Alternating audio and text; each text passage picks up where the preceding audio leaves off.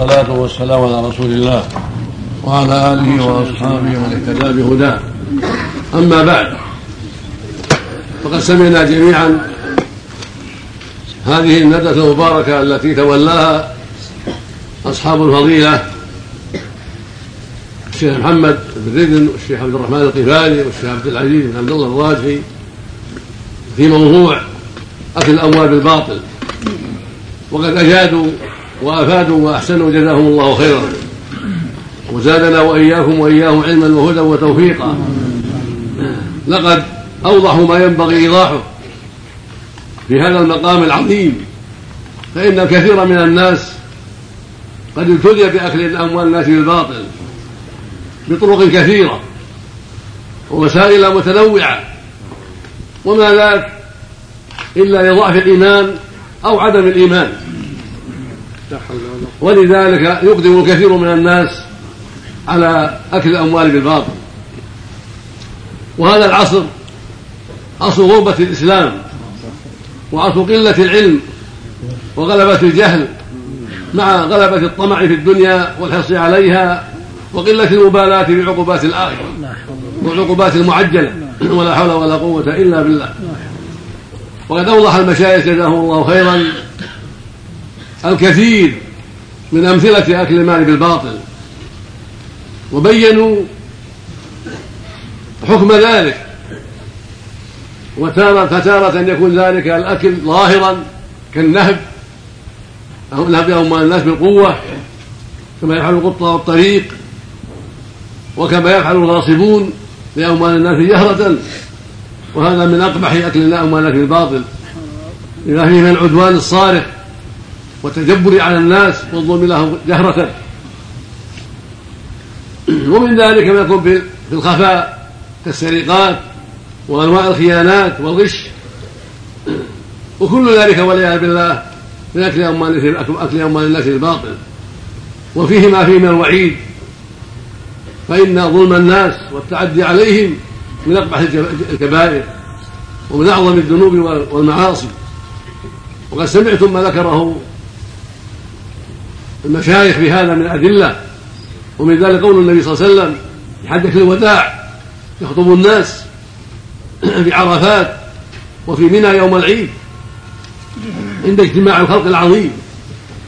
يقول لهم إن دماءكم وأموالكم وأعراضكم عليكم حرام كحرمة يومكم هذا يعني يوم النحر في شهركم هذا يعني ذا الحجة ذا الحجة في بلدكم هذا يعني مكة.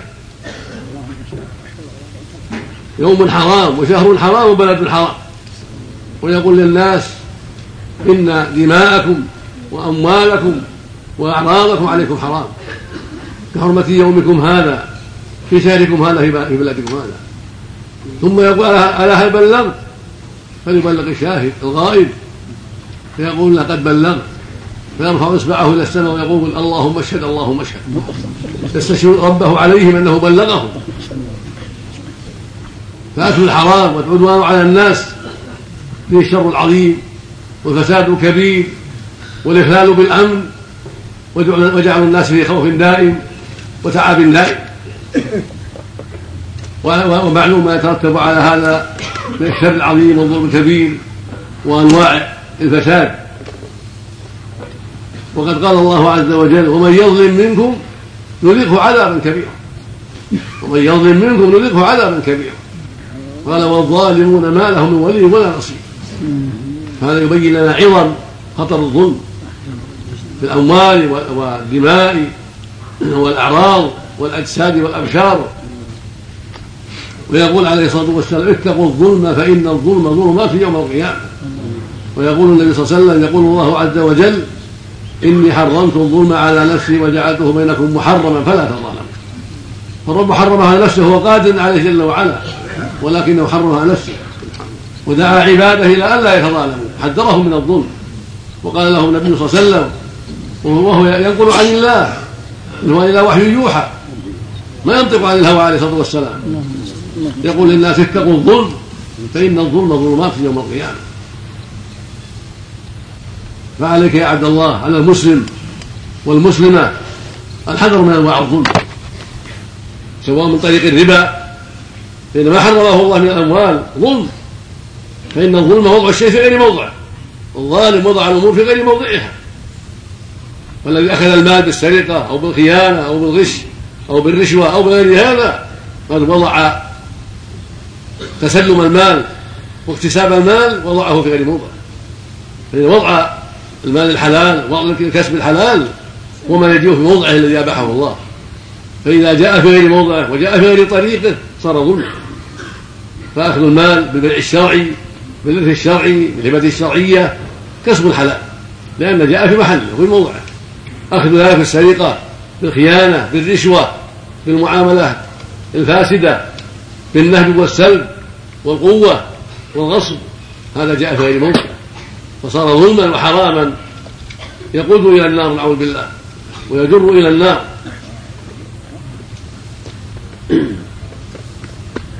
والظالم قد تعرض لغضب الله وعقابه فهو قد يكون مرتاح البال والظالم مكدر البال تعبان الحال يرفع يديه إلى ربه يدعو على ظالمه. فكيف بحال هذا والرسول يقول واتقوا واتقوا دعوة المظلوم فإنه ليس بينها وبين الله حجاب فالمؤمن يحاسب نفسه دائما ويتحرى الحق. ويتباعد عن الباطل والظلم ويوصي غيره بذلك يبلغ إخوانه أينما كان يبلغ إخوانه في كل مناسبة ويبلغ أهله وأولاده وينذرهم عقاب الله ويحذرهم من أنواع الظلم. والموظفون ولا سيما الكبار ورؤساء المصالح على خطر عظيم من هذا الظلم من الرشوة. يمنع الإنسان حقه وما ينبغي أن يعطى إياه حتى يعطيه مالا حتى يهدي إليه مالا. فيمنع هذا حقه ويعطي هذا غير حقه بسبب المال. يرفع هذا الموظف بسبب المال ويبقى الموظف الآخر في محله. ما رفع لأنه ما أهدى ولا رشا يقدم هذا على هذا ويعطى هذا ويترك هذا لا لأمر شرعي ولا لحق ولكن لكونه قدم هذا شيئا وهذا لم يقدم شيئا. هذه من البلاوي والمحن نسأل الله العافية. فالواجب أن تكون الأمور على مجراها الشرعي وأن يعامل الناس المعاملة العادلة التي قال فيها الرب عز وجل إن الله يأمر بالعدل والإحسان وإيتاء ذي القربى وينهى عن الفحشاء والمنكر والبغي يعظكم لعلكم تذكرون. ومما ذكره المشايخ وتوسعوا فيه أنواع الرشا. وما ذاك إلا لوجود كثير منها في كل مكان. والبلدان تتفاوت في هذا الشيء فبعضها أكثر من بعض وبعض الدول أكثر من بعض المدعي الإسلام والمدعي في الإسلام.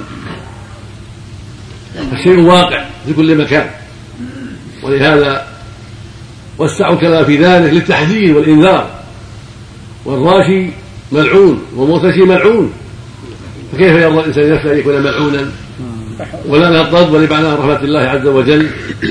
والرائش أيضا قد روي في بعض الروايات أنه ملعون أيضا وهو الواسطة بينهما الذي يتوسط بينهما في الرشوة بين هذا وهذا. يسير بها أو يحملها أو يفاوض فيها نسأل الله السلامة.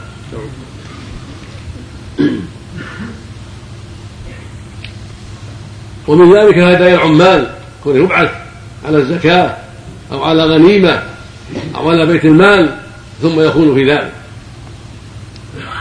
فالغلول أخذ المال بغير حقه من بيت المال أو من الغنائم أو من أو من مال اليتيم أو من الأمانات التي تحت يده فيخونها ويغل منها ما لا يحل له وكذلك ما يهدى إليه لكونه عاملا كونه أميرا لكونه قاضيا.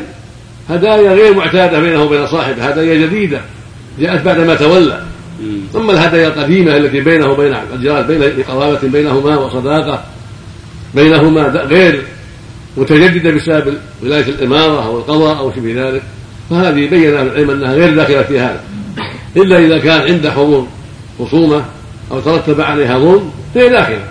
أما ما دام الطريقة العادية التي ليس فيها شبهة وليس من أجل وظيفة ولا من أجل حرمان أحد بل شيء جرى بينهما قديما في غير بعد قبل أن يتولى هذا الأمير أو هذا القاضي أو هذا المنصوب الآخر.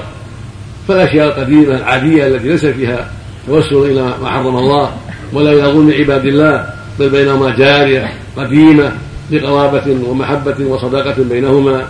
فهذه غير داخلة في ما يتعلق بالرشوة إلا إذا استعملت من جديد للظلم والإحرمان صاحب الحق.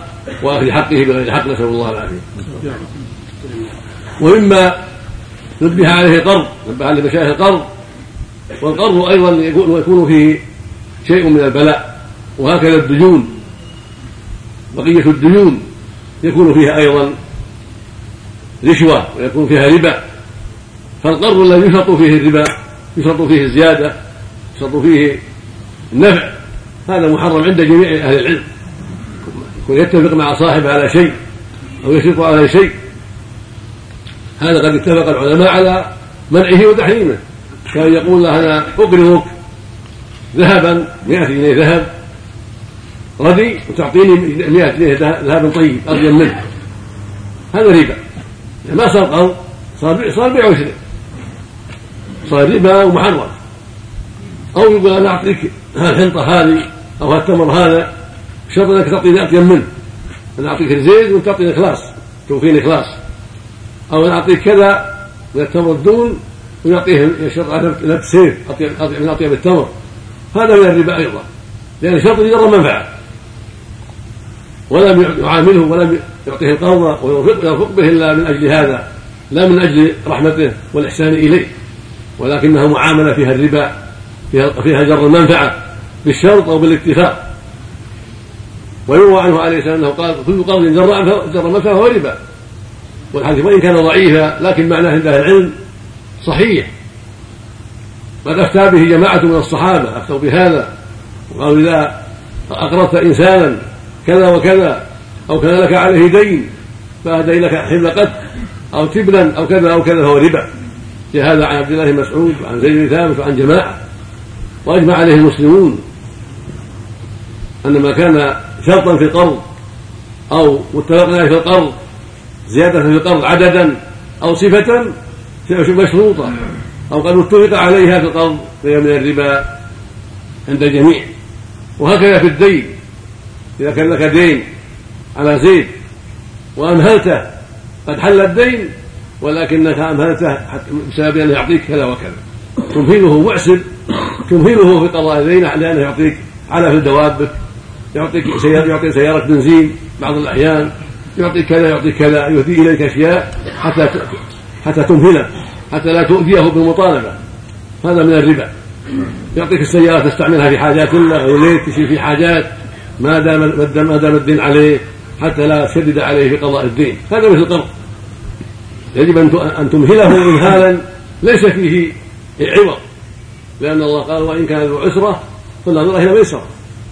وكان أهل الجاهلية إذا آسر صاحب الحق بالدين ضربوا عليه زيادة ويقولون له عند انتهاء الأجل إما أن ترضي وإما أن تقضي.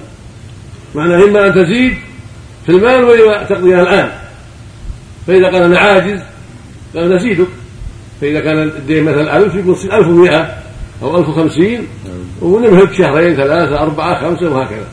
فإذا حل طلبوه مرة أخرى. فإن وجد شيء وإلا قال نزيد عليك. في الأجل وان تزيد في المال. فيعطيه زيادة أخرى وهكذا حتى يكون ألف ألفين وثلاثة وأربعة بهذه الزيادات. فالله نهى عن هذا وأبطله قال سبحانه وتعالى وإن كان ذو عسرة فنظرة إلى ميسرة يعني لا لا يطالب ولا يلزم بما عليه وهو محسن.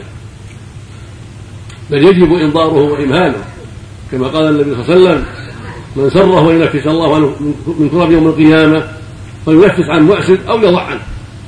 ويقول من يسر على المعسر يسر الله في الدنيا والآخرة. أما القرض الذي ما فيه شيء أقرضه رفقا به لصداقة أو محبة أو لله وحده ترجو ما عند الله. ولم يتفق على شيء ولم يتفق على شيء بل أقرضه هذا مراعاة لحاجته أو طلبا لمرضاة الله عز وجل فهذا عمل صالح. إذا كان لله سبحانه وتعالى عمل صالح وإذا كان لقرابة أو صداقة فهو مباح. بدون شرط المنفعة بدون شرط أنه يعطي أزيد أو أجود هذا كله جائز. فلو أنه أقرضه مثلا مئة ولما كان عند القضاء أعطاه مئة وخمسين أو مئتين فالصحيح لا حرج في ذلك. إذا كان مهم شرط ما بينهما شرط ولا ولا اتفاق على شيء. وقد ثبت عنه صلى الله عليه وسلم أنه كان يوفي بأكثر مما مما اقترض عليه الصلاة والسلام. من كرم أخلاقه وجود أخلاقه عليه الصلاة والسلام. وقال إن خيار الناس أحسنهم قضاء. إن خيار الناس أحسنهم قضاء. واغتنى مرة بكرا فجاء صاحب الحق يطلب بكرا فقال ما وجدنا إلا رباعية. قال أعطوه رباعية. فإن خيار الناس أحسنه قضاء. ويروى عنه عليه السلام أنه اقترض أربعين وسقا من شعير أو غيره فأعطى صاحبه ثمانين عند القضاء. فضلا منه عليه الصلاة والسلام من دون مشارطة ولا اتفاق على زيادة. والصواب أنه يجوز في العدد والصفة. عند القضاء من دون شرط ولا اتفاق على شيء ولكن من باب الإحسان لأنه أحسن إليه وأقرضه عند الشدة ونفعه فأحب أن يكافئه على ذلك بالزيادة في العدد أو في الصفة من دون شرط ومن دون مواطأة على ذلك. ولهذا قال عليه السلام خيار الناس أحسنه قضاء ولئن خياركم أحسنه أحسنكم قضاء. هذا من باب القضاء لا من باب الربا. والربا مثل ما سمعتم خطره عظيم وشره كبير. ولهذا قال سبحانه وتعالى يمحق الله الربا. وقال فيه جل وعلا يا أيها اتقوا الله وذروا ما بقي من الربا إن كنتم فإن لم تفعلوا فاذنوا بحرب من الله ورسوله فجعلوا حرب. فاذنوا بحرب من الله ورسوله جعل الربا حربا لله ورسوله. وهذا أمر عظيم خطير. كل مراد يحارب الله ورسوله. ومن يقدر على ذلك ولا حول ولا قوة إلا بالله. وأخبرني إذا قام من قبره يقوم كالذي يتخبطه الشر الناس يعني يقوم مجنونا أو شبه المجنون نعوذ بالله. لا عقل له بسبب ما عمل ما عمل في الدنيا من من خبث الربا نسأل الله العافية. وأخبر ان أن من جاءه من ربه فانتهى يعني تاب إلى الله فله سلف. وأمره إلى الله عز وجل. ومن عاد فأولئك أصحاب النار هم فيها خالدون. وقد أخبر سبحانه أن من تاب تاب الله عليه. من تاب تاب الله عليه. لكن من عاد فأولئك أصحاب النار هم فيها خالدون. وهذا وعيد عظيم. والخلود خلودان. الخلود خلودان. خلود دائم أبدا. وهذا خلود الكفار نعوذ بالله. لا يخرجون منها أبدا ولا يموتون. لا موت ولا خروج. هذه حال الكفار نعوذ بالله. قال تعالى كذلك يريهم الله أعمالهم حسرات عليهم وما هم بخارجين من النار. قال سبحانه يريدون أن يخرجوا من النار وما هم بخارجين منها ولهم عذاب مقيم نعوذ بالله. قال سبحانه لا يقضى عليهم فيموتوا ولا يخفف عنهم من عذابها. كذلك نجزي كل كفور قال سبحانه انه إنه يأتي ربه مجرما. فإن له جهنم لا يموت فيها ولا يحيا. والمجرم هو الكافر. فالكافر الذي مات على الكفر ومن ذلك الذي يموت ويدعو غير الله. يدعو الأموات ويستغيث الأموات. وينذر لهم ويطلب المدد كالبدوي والحسين والنبي ونحو ذلك. كما يفعل عباد القبور نعوذ بالله. وهكذا من يستهزئ بالدين أو يسب الدين أو ينكر الآخرة ينكر الجنة والنار ويقول لا جنة ولا نار ولا قيامة ولا بعث ولا نشور. هؤلاء من أكثر الناس كالشيوعيين وأشباههم. وكذلك من استحل الحرام. كالزنا يستحله وهو حرام. أو الربا وهو بحرام. أو الخمر وهو بحرام. مع أنه يعرف الشرع ويعرف ما جاء بالشرع وقد بين له ومع هذا يقول لا وهو بحرام. هذا كافر كفر أكبر نعوذ بالله. مخلد في النار نعوذ بالله. لأنه استحل ما حرم الله. أو يقول الربا وهو بحرام. يستحل الربا يقال أدي الربا مع كونه يعلم ما جاء بالشرع ويدري ومع هذا يقول إنه ليس بحرام الربا مطلقا. ليس بحرام الزنا ليس بحرام الخمر ليس بحرام العقول للوالدين مو بحرام طبيعة الرحم بحلال حرام وما أشبه ذلك. هذا حكم الكفار نعوذ بالله. حكم حكم من كفر بالله واستهزأ بالدين أو أنكر الصلاة أو أنكر الزكاة وما أشبه ذلك. حكم حكم الكفار. ومخلدين في النار نسأل الله. العافية أما الخلود الثاني فهو خلود أهل المعاصي. العاصي قد يخلد خلودا خاصا خلودا مؤقتا كما قال المرابين فأولئك أصحاب النار هم فيها خالدون. وجاء فيها قاتل النفس قال سبحانه وان يقتل مؤمنا متعمدا فجزاؤه جهنم خالدا فيها وغضب الله عليه ولعنه وأعد له عذابا عظيما. وقال فيه من قتل نفسه بحديدة أو سم أو بغير ذلك إنه يطعن نفسه يوم القيامة في النار بهذه الحديدة. ويتحسس السم يوم القيامة في النار. خالدا مخلدا فيها. هذا عند أهل العلم له وجهان. احدهما أنه استحل هذا الشيء. اذا استحل قتل النفس بغير حق. أو استحل قتل النفس بغير حق يكون مخلدا في النار مع الكفار نعوذ بالله. أما الذي يرابي ويعلم انه عاصي لا يدري انه عاصي ما يستحله. أو يقتل شخصا بغير حق. يعلم أنه عاصي أو يقتل نفسه ويعلم أنه عاصي لكن مل من الدنيا أو فيه جراحات أو كذا فقتل نفسه. ويعلم أنه عاصي فهذا من المجرمين من المجرمين من أهل الكبائر. وهو على خطر من دخول النار متبعد من النار لكنه لا يخلد في النار. الخلود خلود الكفار بل الخلود الذي ذكره الله في حقه خلود خاص. خلود القاتل خلود قاتل نفسه خلود المرابي هذا خلود خاص. إذا كان ما استحل. اذا كان مات على غير استحلال يرى أنها عصيه ويعترف بأنها معصية ولا يستحل الحرام ولكنه فعل هذه الجريمة فهو متوعد بالنار وقد أتى كبيرة من الكبائر والخلود الذي توعده الله بخلود خاص خلود مؤقت له نهاية. له نهاية يشاؤها الله سبحانه وتعالى كل يعلمها جل وعلا. له نهاية هذا الخلود لا يكون مع الكفرة بل يخلد خلودا خاصا مؤقتا إذا أراد الله ذلك عقوبة له. ثم بعد نهاية المدة يخرجه الله من النار إلى الجنة بسبب توحيده وإسلامه الذي مات عليه. وهذه مهمة ينبغي أن تعلم لأن بها حل المشاكل الكثيرة التي اشتبهت على كثير من الناس. ونسال الله للجميع التوفيق والهداية. ونسأله جل وعلا أن يجيرنا وإياكم من المعاصي والسيئات ومن الكفر والضلال. وأن يهدنا جميعا صراطه المستقيم كما نساله سبحانه أن يجزي إخواننا المشايخ عن ندوتهم خيرا وان يضاعف أجورهم ويزيدنا وإياكم وإياه علما وهدى وتوفيقا. إنه جواد كريم. وصلى الله